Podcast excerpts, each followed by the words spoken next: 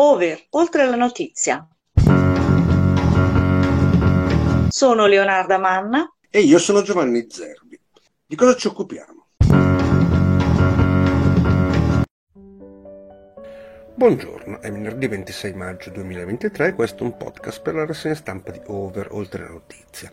Guardiamo le prime pagine dei quotidiani nazionali di oggi ricordando le notizie che hanno più rilievo e oggi, in modo diverso, invece che trattare gli editoriali alla fine, li mettiamo vicino alle notizie che pongono come tema. La notizia che occupa più spazio sulle prime pagine è l'annunziata che ha scelto di lasciare la RAI adesso che sono state fatte dal governo le nuove nomine. Segue la visita che la Presidente della Commissione europea Ursula von der Leyen ha fatto ieri in Emilia-Romagna e se il governo è riuscito ad ottenere degli aiuti dall'Unione europea. Rimanendo nel mondo politico passiamo al fatto che il Presidente della Camera e quello del Senato sono stati chiamati al Quirinale dal Presidente Mattarella.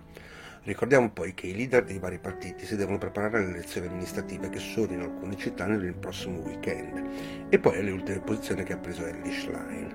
In ultimo riprendiamo gli ultimi argomenti che compaiono solo su alcuni giornali ma sono veramente interessanti. Prima di cominciare però continuiamo a seguire la prima notizia di cronaca che abbiamo dato ieri, la persona che è stata vittima di violenza da parte dei vigili urbani di Milano al quale si aggiunge un altro episodio successo invece ieri a Livorno. Un carabiniere ha dato un calcio alla testa ad un uomo appena arrestato. Cominciamo con l'episodio che è stato riportato oggi, quindi su quello che è successo ieri. Il resto del Carlino. Livorno, un altro video shock. Carabinieri e i calci in faccia. Perché gli atti di violenza dell'altro ieri sono stati ripresi da alcuni ragazzi, sempre facendo un video. Il giornale aggiunge un particolare in più. A Livorno, calcio in faccia al fermato, carabiniere già trasferito. Ed è logico che cominciano a volare dei commenti. Sulla Repubblica Paolo Di Paolo dice Milano-Livorno, quando l'autorità diventa brutale. E ricordo gli scritti di William Wolfman, americano, indaga cause e contesti, entra nel campo dell'odio e della rabbia, insiste sui segni che lascia. L'unità critica direttamente le forze dell'ordine. Luigi Manconi si chiede calci in faccia a un ragazzo, ma che polizia è questa? È evidente che la frequenza degli episodi di abuso di quel monopolio legittimo della forza, del quale le polizie sono titolari, è un dato che non tende a diminuire. Sulla stampa sono riuscito a incontrare la vittima dei vigili urbani dell'altro ieri e Monica Serra l'ha intervistata. In prima pagina riporta una sua frase. Quel vigile mi ha quasi ucciso di botte. Su altri giornali invece si va nel senso opposto.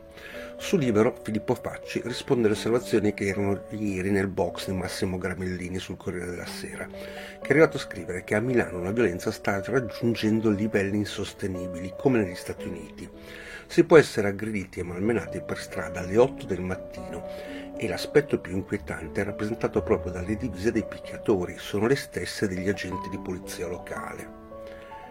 Libro Facce, nel suo articolo, risponde a Gramellini ricordando che negli Stati Uniti nel 2022 la polizia ha ucciso 1176 persone, mentre in Italia, quando rarissimamente capita, come è successo 14 anni fa, l'evento diventa un film su Netflix, i poliziotti vengono condannati e la sorella della vittima diventa una parlamentare.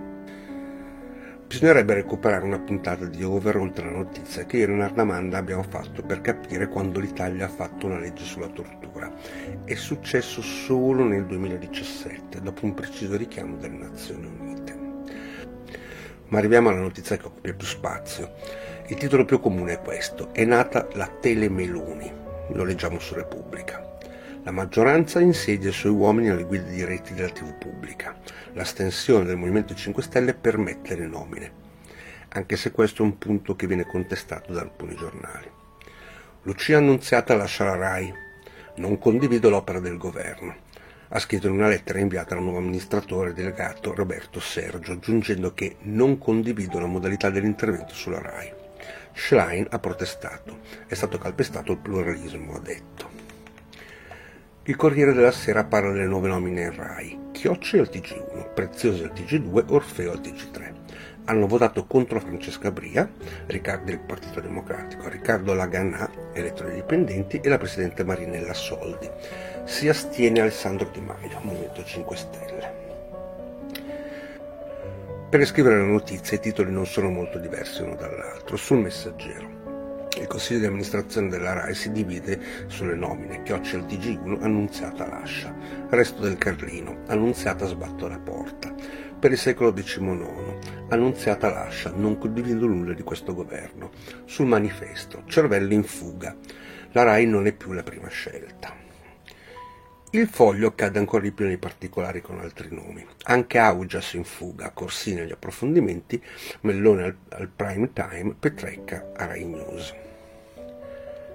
Ma al di là della cronaca su quale è successo, si leggono moltissimi commenti. Torniamo alla Repubblica. Giovanna Vitale ritiene che l'annunziata non vuole restare a fare la prigioniera politica. Da tempo meditava la dia a una RAI che non si sentiva più libera. E di fianco al suo articolo un altro si legge, è un articolo di Francesco Bei, al servizio della destra. È da un quarto di secolo che il centrodestra controlla il servizio pubblico e la tecnica è la stessa. Sulla stampa si legge che si passa dalla TV di Stato alla TV di Giorgia. Massimiliano Panarari scrive che quel che è rimasto della RAI somiglia all'hegeliana nottola di Minerva, che se ne va sul fare del tramonto. Così dopo Fazio è ora la volta dell'annunziata. E di fianco a questo Montesquieu si chiede come si può uccidere il servizio pubblico. Si tratta di una lottizzazione dura, ingorda, a piene mani, smontata e rimontata con le buone e le cattive manie. Sul manifesto il titolo è il più grande, a centropagina. La buffata, la RAI è ufficialmente Telemeloni. Dal manifesto all'unità. Piero Sansonetti scrive che è nata Telegiorgia, la mamma è Meloni, il papà è Conte. Il rappresentante del Movimento 5 Stelle ha fatto il salto ed ha lasciato l'opposizione decidendo di astenersi. In questo modo è successo che le nomine sono passate, sebbene con un voto di minoranza. Sulla notizia, nel suo editoriale, Gaetano Pedula sostiene l'esatto contrario. Non ci sono scuse questa volta. Le nomine dei nuovi direttori RAI sarebbero passate anche senza l'astensione del consigliere in consiglio di amministrazione dei 5 Stelle. Altri editoriali e altri pensieri ancora. Sul Fatto Quotidiano Marco Travaglio dichiara che non gli escono delle lacrime. Le ha consumate per delle vere tragedie come 300-400 mila morti ucraini e russi nella guerra in corso. Di tragico la RAI non ha nulla, scrive. Ogni protesta, ammutinamento, stracciamento di vesti a destra quando lottizza la sinistra e a sinistra quando lottizza la destra. È ipocrisia pura, una fiera del tartufo e un'esca per i gonzi. Se oggi il governo Meloni si prende la RAI non è perché è arrivato il fascismo, è perché lo dice la legge scritta a quattro mani del berlusconismo e del renzismo. Quasi tutta la prima pagina dell'identità è dedicata a questo argomento. Il direttore Tommaso Cerno. Ho mal di pancia e mi diverto a pensare che ci si stia prendendo per i fondelli. L'ultima vittima del governo Meloni sarebbe Lucia Annunziata. Stimo molto Lucia e per questo non ci credo. Ma sono annunciati articoli come questo. Da Demita Renzi, la mano della politica. Demita e Biagio Agnes, Lucia Annunziata e Massimo D'Alema, Renzi e Campo dell'Orto.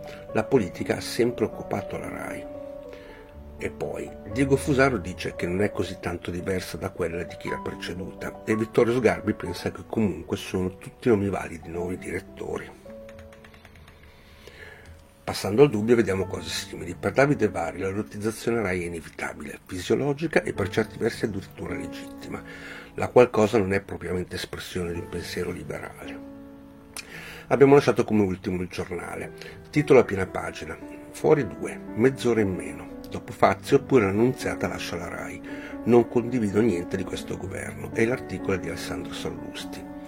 Scrive, la comunista Lucia Annunziata lascia la RAI, dimissioni irrevocabili perché non condivido nulla di questo governo ha plasticamente svelato il vero volto, tutt'altro che democratico, dell'intellettuale comunista organico al partito, per il quale il servizio pubblico o è di sinistra o non può essere. A lei piace vincere facile, alla faccia delle decine di bra- suoi bravi colleghi RAI di orientamento opposto al suo, che per 13 anni hanno dovuto battersi per difendere piccoli spazi di libertà in una RAI a transizione di sinistra. Passiamo alla seconda notizia più grande di oggi. Ieri la Presidente della Commissione Ursula von der Leyen ha visitato le terre alluvionate, accompagnata dalla Premier Meloni e dal Presidente della Regione Bonaccini. La Unione Europea è con voi, è il titolo del Corriere della Sera, è straziante, ha commentato. Il mattino parla di solidarietà dell'Europa. Toccando con mano la realtà e le persone, la Presidente le ha detto è stato duro, mi ha spezzato il cuore vedere il fango. Interessante l'articolo centrale di Giulia Merlo che descrive l'importanza della visita che la von der Leyen ha voluto fare. Ha voluto mandare un segnale forte e per, quant- e per questo ha deciso di venire di persona. Dopo il briefing con le autorità italiane ha fatto tappa per visitare gli alluvionati, dove il sindaco Lattuca ha chiamato i cittadini e i volontari a dimostrare come la nostra città è stata abile a reagire subito. Lei ha detto Timbotta, che in dialetto romagnolo significa tieni duro, resisti. Bilancio comunque positivo per Meloni. I suoi rapporti con von der Leyen continuano ad essere freddi, ma la visita della Presidente ha rassicurato il sostegno dell'Unione Europea davanti alla tragedia. Altrettanto interessante l'editoriale di Andrea Ruggeri sul riformista. Emilia l'arcobaleno è donna. Due donne che vegliano sulla tragedia tutta italiana e che aprono una finestra sulla ripresa. Meloni von der Leyen, e vedere il sindaco di Cesena Lattuca che invita tutti in piazza ad accogliere la massima rappresentante europea e a dimostrargli come i romagnoli sappiano reagire. Ma altri giornali hanno posto l'accento sugli aiuti, se arriveranno, se sono sicuri o bisogna solo sperarci. Per il tempo sono sicuri. Dall'Unione Europea aiuti all'Emilia Romagna. Bruxelles assicura che le risorse per la ricostruzione saranno garantite. L'avvenire intervista il ministro Musumeci e le cose non sono descritte come così facili. Sulla prevenzione abbiamo ereditato un ritardo disarmante. Von der Leyen in ricognizione con Meloni e Unione Europea pronta all'aiuto. Il messaggero dice che esistono dei fondi europei per l'alluvione, ma allo stesso tempo è proprio Gentiloni a dichiarare che è in arrivo la terza rata del MES, mentre l'Italia vorrebbe una maggiore flessibilità con il PNRR, come abbiamo visto con i giornali di ieri. D'altro parere la notizia, nel titolo più grande. Giorgia batte cassa a Ursula per i danni sull'alluvione, ma rimedia solo promesse. La distanza tra Roma e Bruxelles è sempre maggiore. L'altro problema sul campo è chi sarà il commissario per la ricostruzione. Molti governatori di altre regioni italiane che fanno parte dello stesso schieramento della Meloni hanno dichiarato che sarebbe giusto che questo, sia, questo incarico sia dato a Bonaccini, anche se del Partito Democratico. La stampa mostra come la Premier davanti a questa proposta è rimasta stizzita. Dobbiamo ancora seppellire i morti e chiedete di Bonaccini? Così ha dichiarato. La stessa cosa viene riportata dal secolo XIX. Il manifesto parla di rabbia. Pensate ai funerali, non a Bonaccini. E leggendo la Repubblica si capisce cosa ne pensa Bonaccini stesso cerca di stare a distanza da questo dibattito. Io starò qui a lavorare fino a che non sarà ripartito tutto. Bisogna ricostruire, parlare di consenso adesso è deprimente. È necessario ricordare ancora due cose. Per la prima ci pensa la prima pagina del Sole 24 ore. Il Consiglio dei Ministri di ieri pomeriggio ha preso degli altri provvedimenti. L'emergenza è stata estesa anche ad alcune zone delle Marche e della Toscana. Mentre manifesto a ricordare che nel prossimo fine settimana ci sarà il secondo ballottaggio delle elezioni amministrative in alcune città. Ellie Schlein si recherà ad Ancona, mentre Meloni, Salvini e Tajani andranno a Catanzaro. Sui quotidiani di oggi vengono riportate anche altre notizie che vengono sempre dal mondo della politica. Sempre Sole 24 Ore ricorda che ieri si è vista una moral suasion del Colle sull'eccesso di decreti legge. Il presidente Mattarella ha convocato al Quirinale i presidenti di Camera e Senato per l'esistenza di alcune anomalie nel loro lavoro, tra le quali l'uso troppo frequente della decretazione d'urgenza. Stessa notizia sulla stampa. Colle alla russa e Fontana. Basta decreti omnibus, scrive l'articolo Ugo Magri. Tra questi grandi eventi alcune testate si sono chieste che fine ha fatto però Ellie Schlein? No flat tax, austerity e condoni, riportato dalla stampa. La leader del Partito Democratico ha dichiarato che il progresso tecnologico ha portato benefici incredibili, ma servono politiche che li ridistribuiscano. Come possiamo accettare che i lavoratori e lavoratrici delle piattaforme siano sfruttati a cottimo? E la risposta alla sua dichiarazione la ritroviamo sui tre giornali pro governo. Libero. Fausto Carriotti scrive che il sogno di Elli è tassare di più eredità e case. ha detto che secondo lei il peso delle patrimoniali a carico del mattone, che oggi è pari a 22 miliardi di euro l'anno, ovvero a 373 euro per ogni italiano, neonati inclusi, è troppo basso e dunque deve aumentare. Stesso argomento è quello del titolo più grande della verità. Ci vogliono poveri e lo dicono, vanno fermati. Monti e l'Unione Europea chiedono più tasse. La Schlein esegue, alziamole. La Commissione europea suona la solita musica, riformate il catasto e il neosegretario scodinzola su successione e rendite finanziarie immobiliari scarico troppo basso. Sul giornale possiamo leggere l'editoriale di Menzolini, Schleinomics, un tuffo nel passato. La sua prima uscita sulla politica economica è stata una rassegna di poche idee confuse. La Schleinomics è una reiterazione dei luoghi comuni della sinistra. Bisogna alzare le tasse? Menzolini ritiene che in Italia le tasse non saranno mai state basse, per cui è legittimo domandarsi se poi non è stata proprio questa ricetta a regalarci un debito pubblico così spropositato. Un altro argomento, rimanendo sempre nella politica, si continua a discutere la riforma sull'autonomia differenziata proposta da Calderoli, che l'altro ieri non è passata in Senato. L'autonomia e le riforme a due velocità, lo leggiamo sul mattino. Con il disegno di legge di Calderoli sull'autonomia differenziata nascerà, se non si ferma prima questa vera e propria macchina delle disuguaglianze, un'Italia istituzionalmente disegnata in via definitiva a due velocità, con le regioni forti del nord che potranno acquisire responsabilità e poteri. E sul riformista il giudizio di Anna Falcone è ancora più pesante. L'autonomia sommergerebbe il paese e salverebbe la Lega. Il PNRR arranca rischiando di bruciare un'opportunità unica per rilanciare il paese e ridurre il gap nord-sud. La riforma sull'autonomia differenziata, al contrario, mira ad aggravarlo. Prima di ricordare alcune notizie che arrivano dall'estero, rimaniamo in Italia, ma usciamo dalla politica. La prima pagina del Fatto Quotidiano ricorda l'eccidio di Via Gergofili a Firenze. Esclusiva, 30 anni dopo l'eccidio, ecco le foto mai viste delle bombe del 1993-94. Domani inizieranno a pubblicare gli scatti inediti delle mattanze politiche mafiose di Firenze, Milano e Roma. Stesso tema sulla Repubblica, l'inchiesta. Giorgofili, il mistero sulle stragi che resiste da 30 anni. Ci sono ancora i nomi di Silvio Berlusconi e Marcello Dell'Utri scritti sul fascicolo dell'inchiesta sui mandanti delle stragi del biennio 1993-1994, un'inchiesta prorogata più volte dal giudice per le indagini preliminari su richiesta dei magistrati della Procura di Firenze. Un altro tema che compare è che domani sarà ricordato che cent'anni fa è nato Don Milani, quello che è sempre stato chiamato il prete scomodo, Due visioni diverse. Sul messaggero Luca Ricolfi cerca una chiave di rilettura del suo operato. Negli anni la sua visione della scuola è stata distorta dall'ideologia. Dice che prova sempre un po' di disagio quando un autore classico viene usato per fargli dire quello che piace a noi, che viviamo in un'epoca completamente diversa.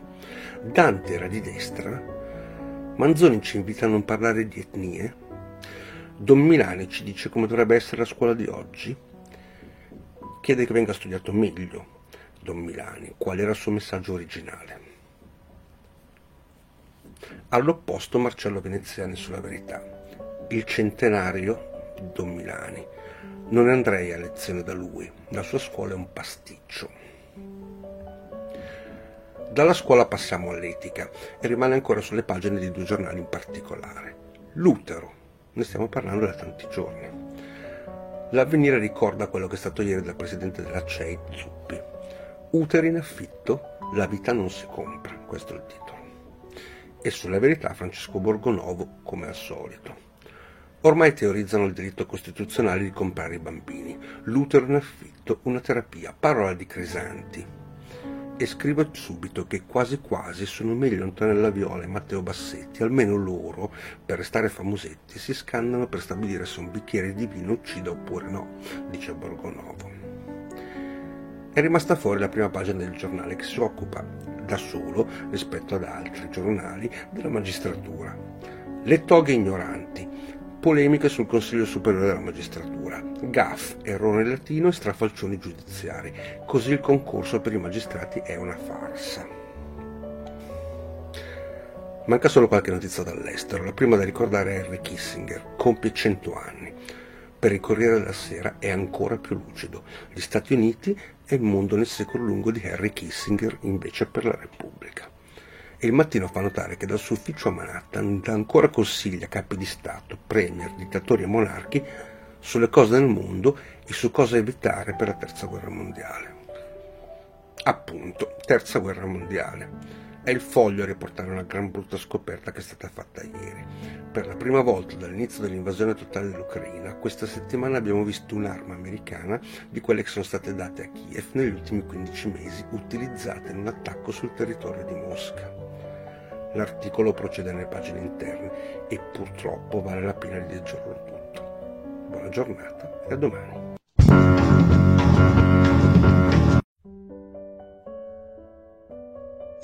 Over, oltre la notizia.